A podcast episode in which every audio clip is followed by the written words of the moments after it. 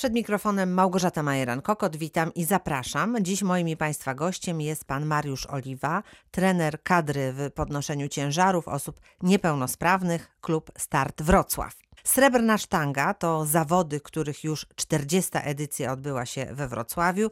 Koronawirus trochę pokrzyżował plany. Jak odbyły się w tym roku zawody?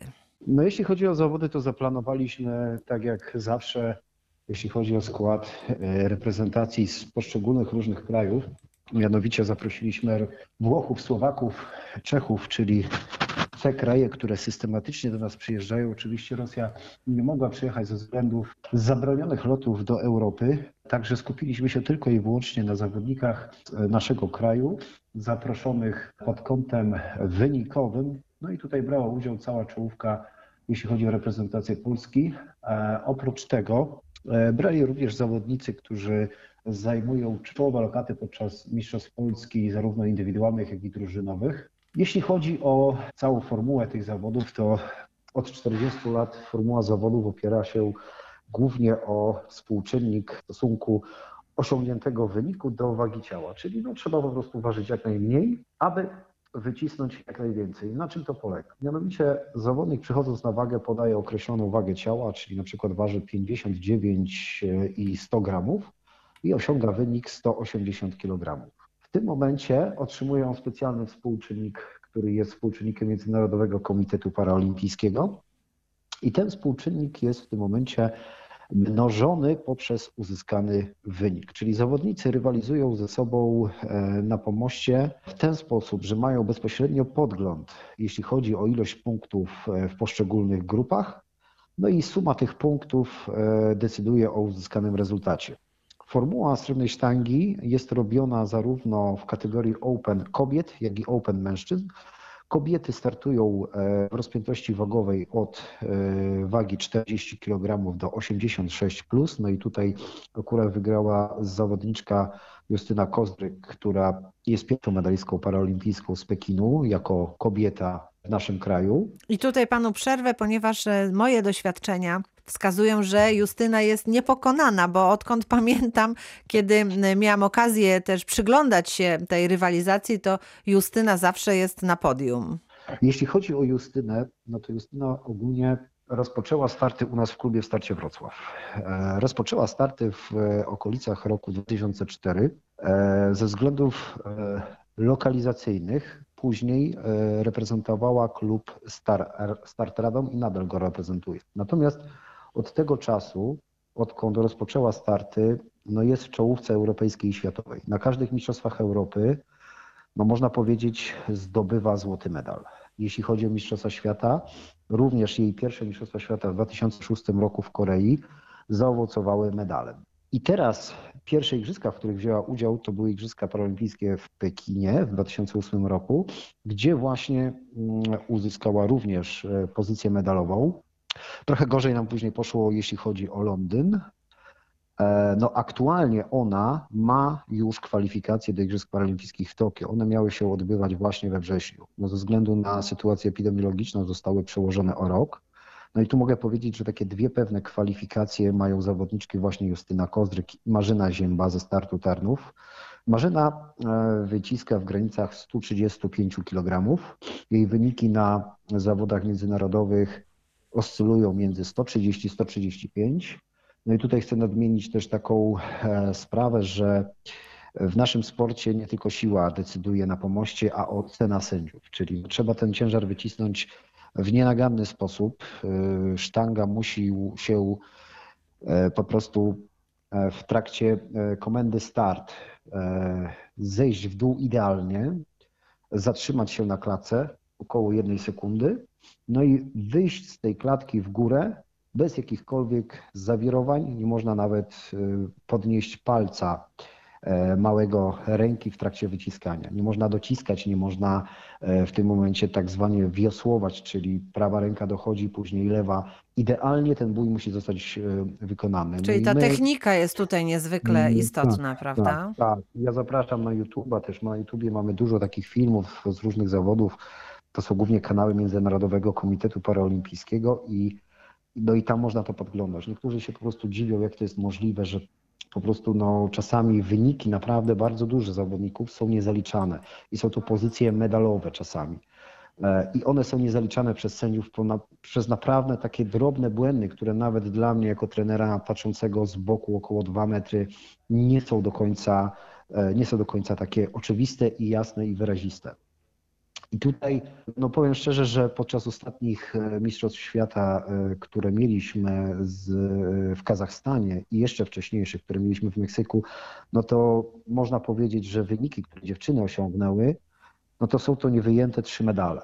Można składać protest, natomiast no ten protest zwykle jest nieuznawany. Niestety jest tak aptekarskie sędziowanie e, w naszym sporcie, że czasami, no czasami tutaj wygrywają decyzje sędziów i, i, i, te wyniki, które zawodnicy osiągają, zarówno w kraju, na zawodach czy na treningu, są bardzo ciężko powtarzalne na tej arenie światowej. Jeśli chodzi na przykład o igrzyska, to czasami jest taka sytuacja, że rozgrywa się jakaś kategoria wagowa, mamy ośmiu zawodników, no i są czasami takie sytuacje, że pierwsza kolejka to są praktycznie spalone wszystkie podejścia. E, w drugiej czasami zaliczają, no i tutaj na Igrzyskach Paralimpijskich czasami też decyduje szczęście, bo zawodnik, który e, rankingowo na przykład zajmuje miejsce dziewiąte, to w wyniku decyzji sędziów może się znaleźć na miejscu trzecim e, bądź też czwartym.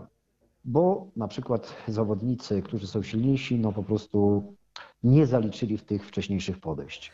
Wie pan, tutaj... ja jestem laikiem w, w tej dziedzinie, ale takie mam wrażenie, że to jest takie no nie do końca sprawiedliwe i że to może być dla e, zawodnika frustrujące niezwykle. Jest e, silny, dobrze przygotowany i gdzieś mu tam e, coś ręka zadrży, sędzia to zobaczy i jest już właściwie zupełnie na innym miejscu. Czy odnoszę właściwe wrażenie, czy, czy mylę się? Tak, odnosi Pani właściwe wrażenie. No i y, czasami były takie sytuacje, że zawodnicy po powrocie no, byli bardzo zdemotywowani do dalszych startów. My bardzo dużo pracujemy, jeśli chodzi o takie zajęcia w zakresie treningu mentalnego.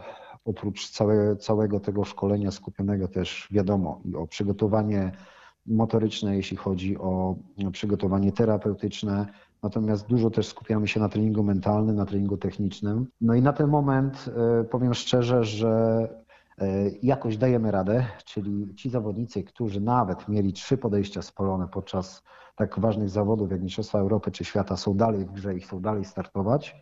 Oczywiście zawodnik po powrocie ma różne przemyślenia, e, wyciąga różne wnioski. E, modyfikujemy w tym momencie też trochę system E, system szkolenia, natomiast no, na decyzję sędziów no, nie mamy wpływu. E, najwięcej sukcesów, jeśli chodzi o e, naszą dyscyplinę, no to osiągamy na Mistrzostwach Europy. Na Mistrzostwa Europy jedzie zwykle reprezentacja licząca około 20 zawodników i drużynowo jesteśmy zwykle na pierwszym miejscu. Mieliśmy raz sytuację, że po prostu Rosja nas wyprzedziła jednym punktem, i w tej klasyfikacji zarówno drużynowej, jak i indywidualnej zdobywamy bardzo dużą ilość medali. Ja tu nadmienię, że akurat e, w klubie w starcie Wrocław mamy największą, ilość zawodników w Polsce. Jest ich w granicach 40. Dochodzą oczywiście nowi i się z tego cieszymy. Dzięki też mediom, dzięki telewizji, dzięki takim wywiadom e, większa rzesza tych ludzi może się dowiedzieć o dyscyplinie. Ja też tak edukacyjnie rozpocząłem taki kanał, który jest związany z Akademią Para Paralifting, gdzie przedstawiamy różnego typu e, zawiłości z treningiem, przedstawiamy takie, taką metodykę e, realizacji na początku wzmacniania ogólnorozwojowego, w szczególności dla zawodników, którzy są po wypadkach komunikacyjnych lub też są z różnymi dysfunkcjami już od urodzenia. Jak to zrobić, żeby po prostu mobilnie się wzmocnić? No i później decydujemy się, czy wybieramy dyscyplinę w tym momencie podnoszenie ciężarów, czy lekkoatletyka, czy pływanie. Oczywiście nie zamykamy się tutaj tylko i wyłącznie na ciężary, czyli nie ma u nas takiej rywalizacji, że jeden na przykład zawodnik tylko i wyłącznie nadaje się do ciężarów, a zamykamy mu drogę do pływania. W momencie, kiedy ma e, odpowiednie cechy motoryczne, jeśli ma odpowiednią genetykę i e, jest odpowiednio prowadzony, no to w tym momencie selekcjonujemy do odpowiedniej sekcji, no i prowadzimy dalej, dalej szkolenie. Nadmienię, że no w ciężarach takie szkolenie, żeby dojść do poziomu Mistrzostwa Europy czy świata, no to to jest co najmniej ten okres ośmioletni. Nie da rady po prostu zrobić dużej ilości kilogramów, dużej progresji wyników w krótkim czasie. Natomiast no, bardzo mądrze musi być tutaj ten trening rozplanowany, e, jeśli chodzi o optymalizację, żeby też nie doszło do różnego typu uszkodzeń bo mamy też zawodników, którzy poruszają się na wózkach. No i tutaj taka, taka uwaga, że na przykład zawodnik, który porusza się na wózku i ma dużo zadań związanych z pracą, z takim życiem codziennym, jak chociażby przesiadanie się z wózka do samochodu, z samochodu na wózek, no to tutaj ten układ więzadłowo kostny i mięśniowy jest obciążony, do tego nakładają, nakładają się obciążenia treningowe. No i tutaj właśnie musi być bardzo mocna analiza, jeśli chodzi o przygotowanie tego zawodnika, aby barki, aby łokcie, aby nadgarstki no nie były nadmiernie przeciążone. Czyli trzeba tu mocno analizować tryb życia, trzeba analizować sposób funkcjonowania danej osoby w stosunku do danego schorzenia, i modelować ten trening, aby, aby nie doszło do jakichkolwiek uszkodzeń. Mm. Powiedzieliśmy o kategorii kobiet i o Justynie Kozdryk, która odnosi tutaj ogromne sukcesy. Czy wśród mężczyzn też jest jeden taki lider, który zwycięża, czy tutaj to grono laureatów, zwycięzców jest większe? E, jeśli chodzi o klub we Wrocławiu, to tam akurat znajduje się największa ilość zawodników kadry i tacy zawodnicy, którzy osiągają wysokie e, wyniki, to jest Sławomir Szymański, to jest e, e, Mariusz Tomczyk, który aktualnie też przygotowuje się do Igrzysk Paralimpijskich w Tokio, aczkolwiek już myśli też o kolejnych, o Paryżu, ale o nim to jeszcze tutaj wspomnę szerzej, bo to jest zawodnik już też można powiedzieć wiekowy, ale e, nadal osiąga wyniki w kategorii wagowej do 59 w granicach 170-175 kg. No i to da, da, daje kwalifikacje na Igrzyska Paralimpijskie w Tokio. Oprócz tych dwóch zawodników mamy jeszcze e, Michała Salwę e, w kategorii 107. On osiąga wyniki w granicach 200 kg. Mamy jeszcze Aleksandra Pomorskiego, który ostatnio też na srebrnej sztance osiągnął bardzo duży rezultat. E, ma 23 lata i e, wycisnął akurat 200 kg. Mamy również Tomasza Kociubińskiego, który wyciska 185 kg i też jest w trakcie przygotowań do Igrzysk Paralimpijskich do Tokio. Oprócz niego mamy dużo takich młodych zawodników, e, którzy rokują bardzo duże nadzieje na, na przyszłoroczne Mistrzostwa Świata, które mają się odbyć e, na Węgrzech w Eger. I to są juniorzy. I to są juniorzy, którzy też osiągają już wyniki w wieku 15 e, lat w granicach 110 e, kg. To jest Mikołaj Kociubiński, trochę starszy zawodnik, Tomasz Zając 125 kg. No i mamy jeszcze też dziewczyny.